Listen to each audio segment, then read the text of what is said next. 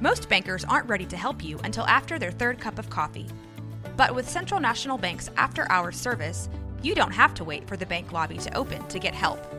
You can contact us from 6 to 8:30 in the morning or from 5 to 10 in the evening, and we'll connect you to a real, live, local person who can answer questions and fix problems 7 days a week. Bank different. Bank Central. Central National Bank. Member FDIC. Hey everyone, Josh Neighbors here. Neighborhood Watch is our third episode here on the Crystal Ball College Football feed, part of the 365 Sports Network. Once again, Neighborhood Watch. I am your host, Josh Neighbors. On today's show, a look back at the UConn story and UConn joining the Big 12. We'll evaluate the merits of the Huskies joining the league and also another look at a conversation we had yesterday about quarterback play in the Big 12, centered around Baylor's Blake Shapen. I want to revisit that because did not get to give it the time that I wanted to yesterday. A few things.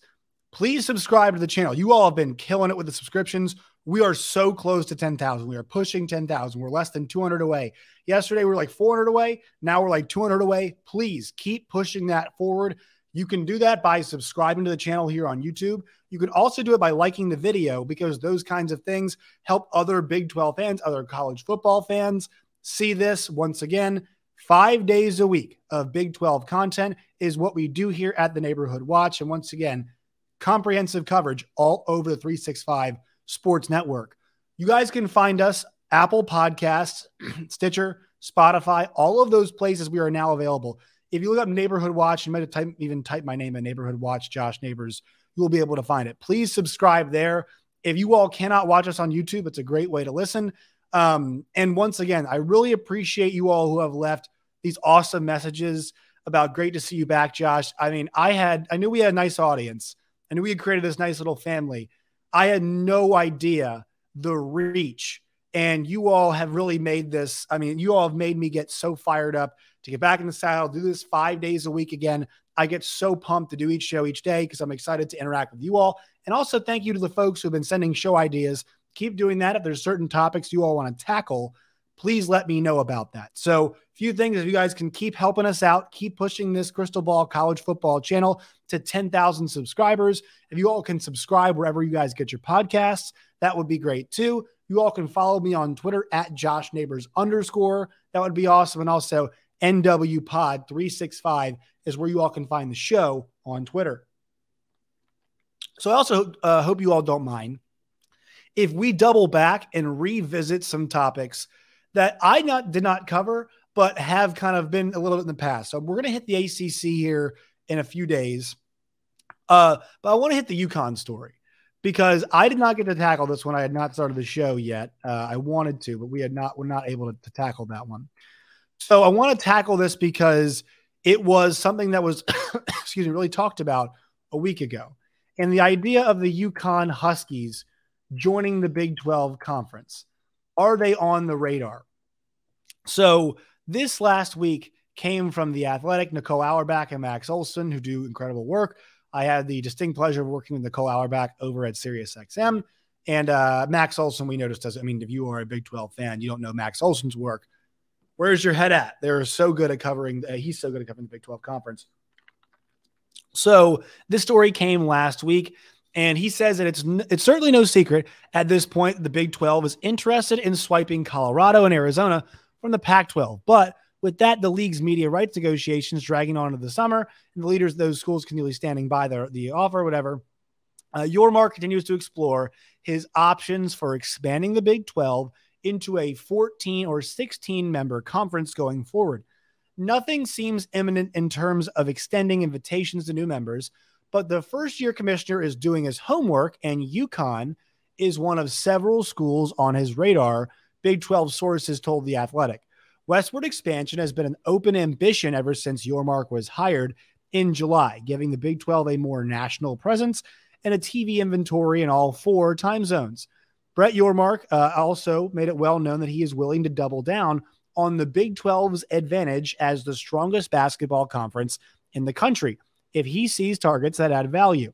UConn's men's basketball title run uh, this spring certainly sparked more interest for Yormark, and the school is believed, uh, excuse me, viewed as a potential fit for several strategic reasons.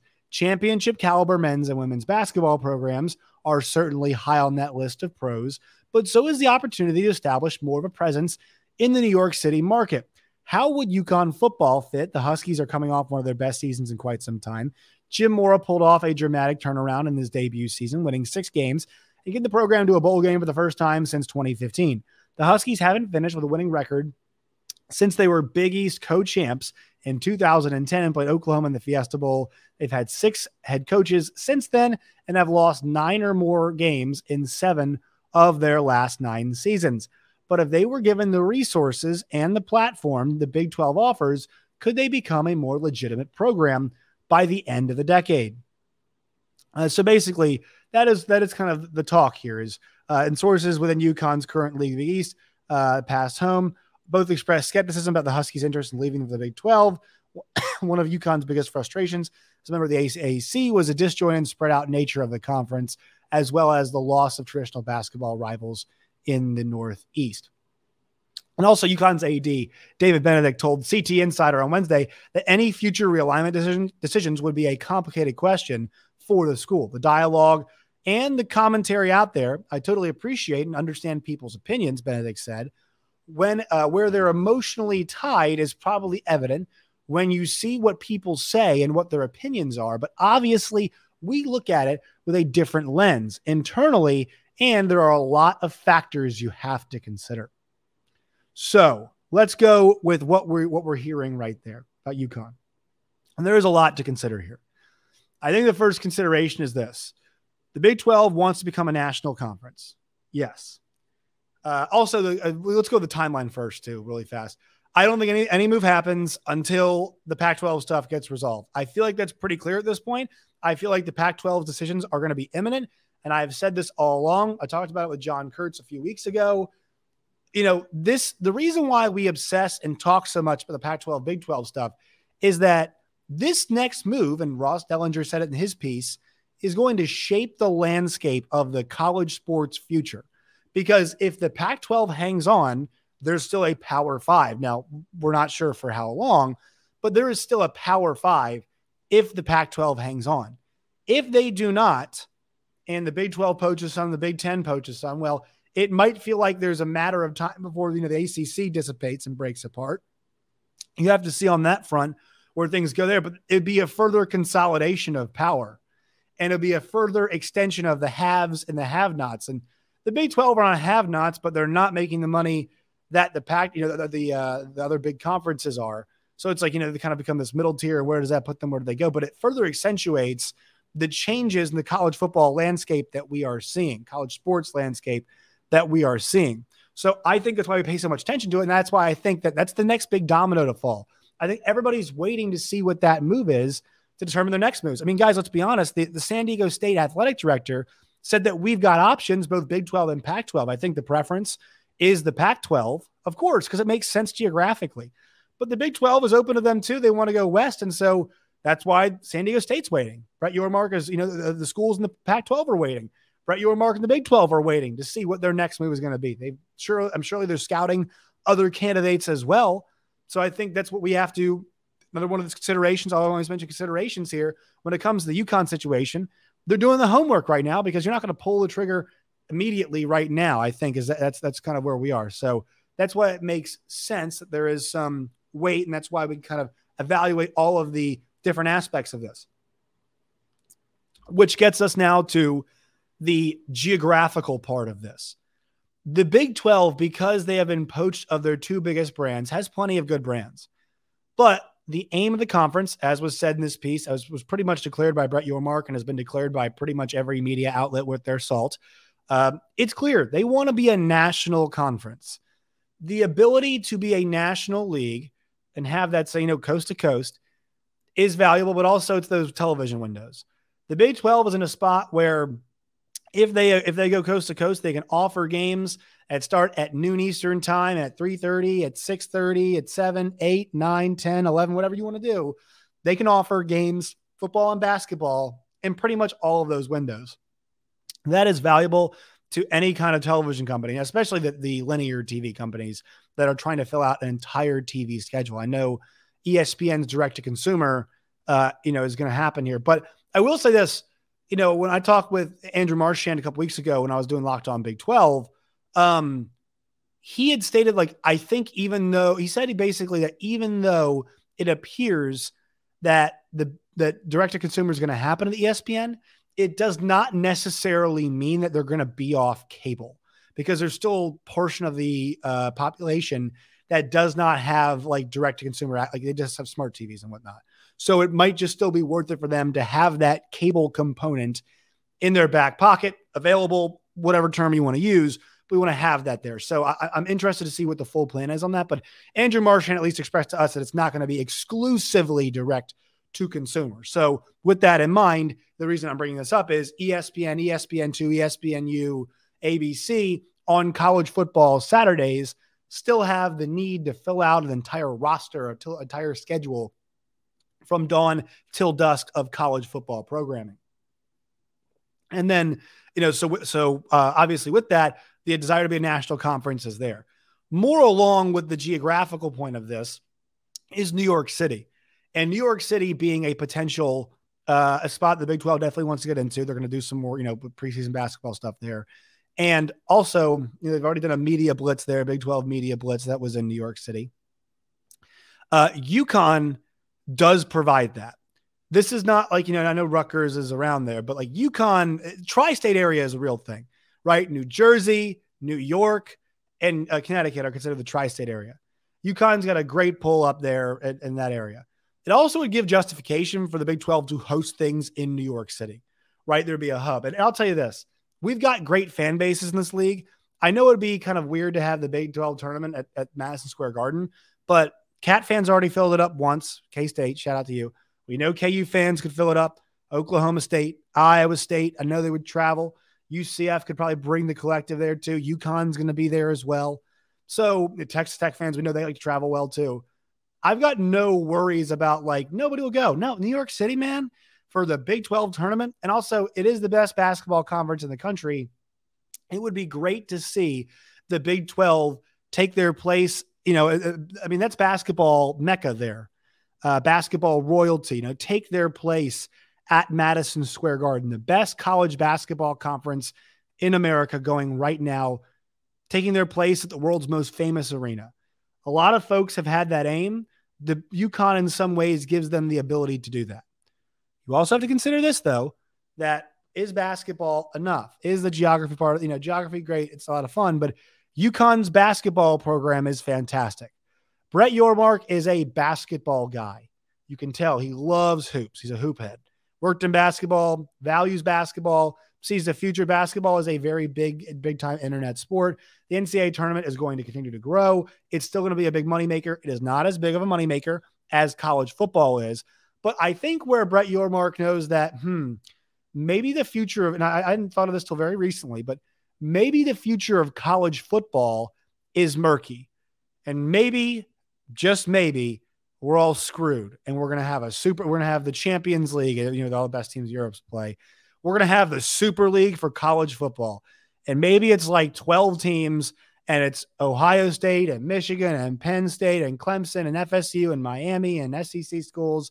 And we're all just sitting and playing second fiddle. Maybe that's the way it goes. We don't, I think, I think more of my point here is like, we just don't know what the future of college football is going to be. We don't know the Big 12's future. It is. I mean, as much as we feel okay, that financial gap between them and the other conferences is going to be significant. It's going to be tough to bridge. Talent gap already with some of these rosters is already significant. Very tough to bridge. The one thing we do know, though, is that the Big 12 has fantastic basketball programs. And they have another chance to add a, you know, maybe even one or two Gonzaga, other fantastic basketball programs to further solidify themselves in a sport that Brett Yormark values, that the television networks still value, and it's still, you know, as a big hold uh, one part of the year. I mean, everybody goes crazy for March Madness. That that makes sense there. That tracks for me.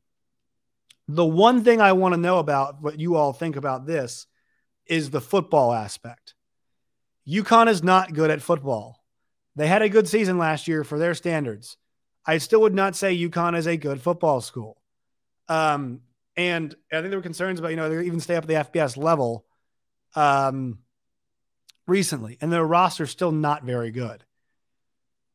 you know, do, does the Big 12 want a school like that in there that still feels like a free win? Like I know UConn did really well last year, but man, that program is still not in a consistent space where you feel really good about them game in and game out. Do you feel good about that competition level? And do you feel good about that competition level at potentially a reduced uh reduced price for them, but maybe it could cost the Big 12 a little bit. Here's what I mean.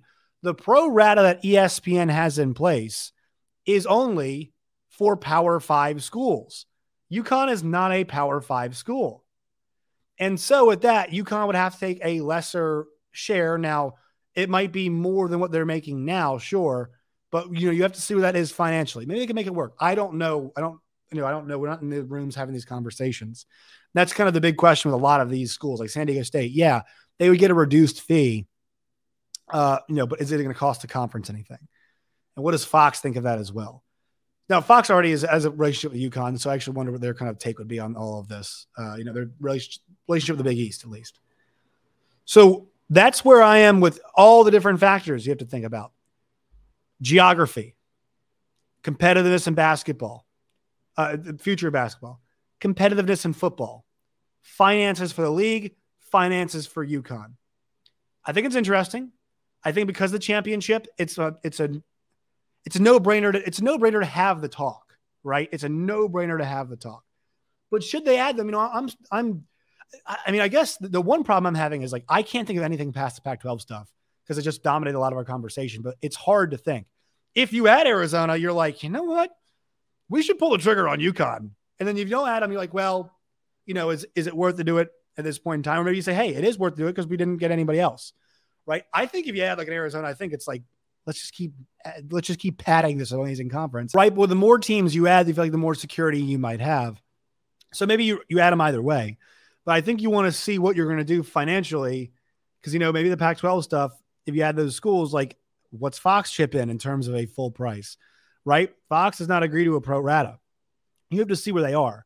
So UConn makes sense for those reasons. Becoming national, uh, I'd say let's let's break it up like this: pros, becoming national, New York City, opportunities for basketball. All three of those make sense. Finances maybe goes in the middle because you don't know the Pac-12 stuff yet, and also we don't we're not privy to those conversations about the finances. So that one goes in the middle, and then football, guys. I'll be honest with you, I'm going to put that in the negative category. I, I I don't I don't see UConn football as positive at all. I don't. Maybe it elevates them some, but um, I don't know if like TCU going to Storrs, Connecticut's a good thing at 11 o'clock on ESPN Plus. I don't, you know, maybe they play those games at MetLife Stadium or something like that just to be fun. I, I don't know. But is anybody out there really think adding like UConn football reasons reasons is, is good? So we have to be honest about that. I think that is a con. I think there's no doubt about that it's a con. So where I am right now is, I mean, there's more pros, I think, and if, if you're breaking this thing up, the big swing is obviously the finances, which is in the middle. And then football, I'll be honest, I think it's a negative. What do you all think? Do you all see it that way? Do you all see it as a pros and cons? Do you guys see it as all pros? Let me know in the comment section below. All right, so let's hit on the quarterback thing we talked about yesterday.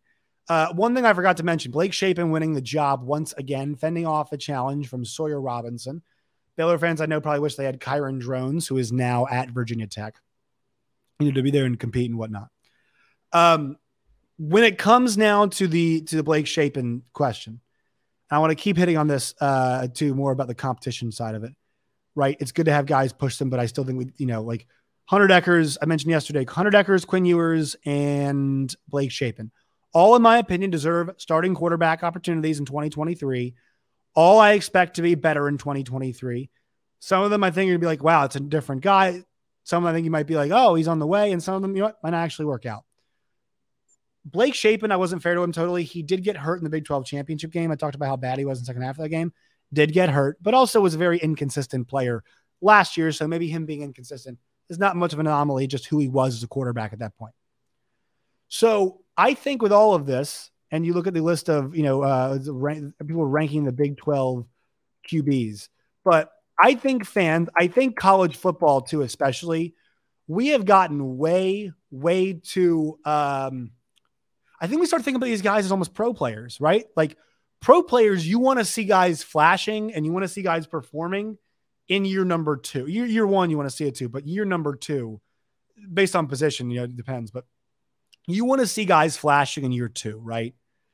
In college, we forget there is still an opportunity for a lot of these guys to get bigger, faster, stronger, to peak athletically, to get the right strength, conditioning, nutrition. And then at quarterback, especially, you know, you can start adding more onto these guys' plates. Now, they're elite level guys. You're like, this guy's got it. This guy's got it.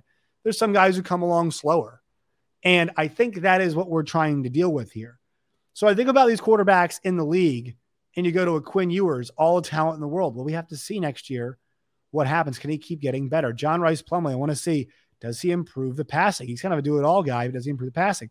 Blake Shapen, you know, that's a guy that last year, uh, you know, not the most careful guy with the football, was able to spread it around a little bit too.